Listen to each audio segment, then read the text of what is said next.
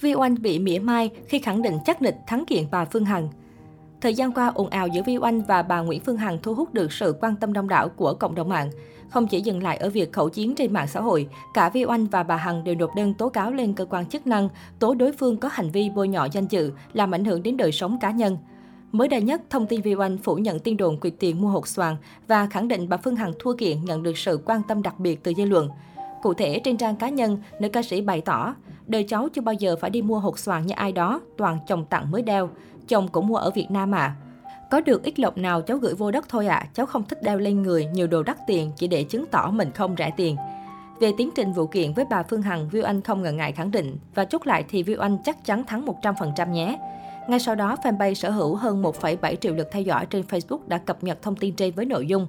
Vi Oanh lên tiếng đáp trả bà Phương Hằng về thông tin cô bị tố mua nợ nhận kim cương trả góp, nhưng sau đó quỵt nợ.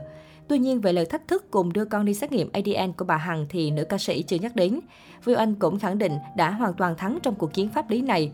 Mỗi lần bà Hằng nhắc đến cô thì tình tiết vi phạm của bà sẽ càng tăng nặng về mặt pháp lý. Ngay khi thông tin này được chia sẻ, cư dân mạng đã truyền tay nhau một cách chóng mặt và thẳng thừng để lại quan điểm. Trong đó, phần lớn khán giả cho rằng Vi Oanh đang khiến công chúng thêm nực cười với những lời nói vô căn cứ và làm câu chuyện thêm phức tạp. Vì vậy má, tự kiện người ta trước, chửi không lại người ta thì vắt đơn đi kiện. Đơn kiện công an chưa giải quyết là kết luận mình thắng. Vi Oanh là chân lý, là đấng tối cao nhà mấy má. Tòa chưa xử mà đã biết thắng thua, đỉnh về trời. Chị tự biên tự diễn hết đó.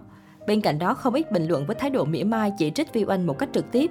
Dân chơi dám chơi nhưng không dám nhận, đại gia đại thuê không hết thuốc chữa, uống Dr. Thanh, ăn bánh bông lan trứng muối riết ngáo ngáo. Có thể thấy trong suốt thời gian qua, màn đấu tố gai gắt giữa Viu Anh và bà Phương Hằng vẫn chưa đến hồi kết.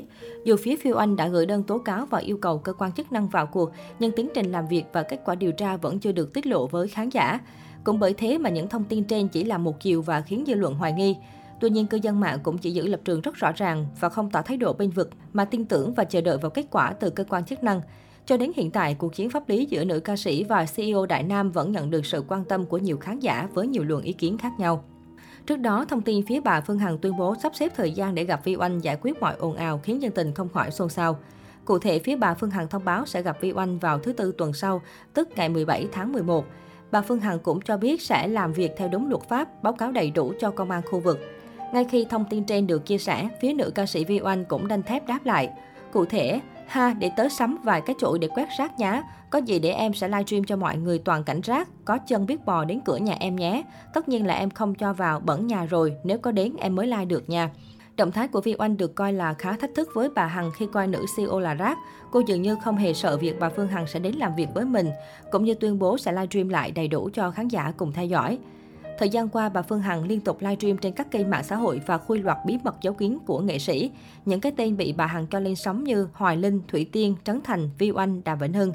Dù chưa biết đúng sai nhưng đa số khán giả cả nước đều đứng về phía bà Phương Hằng trong cuộc chiến với nghệ sĩ.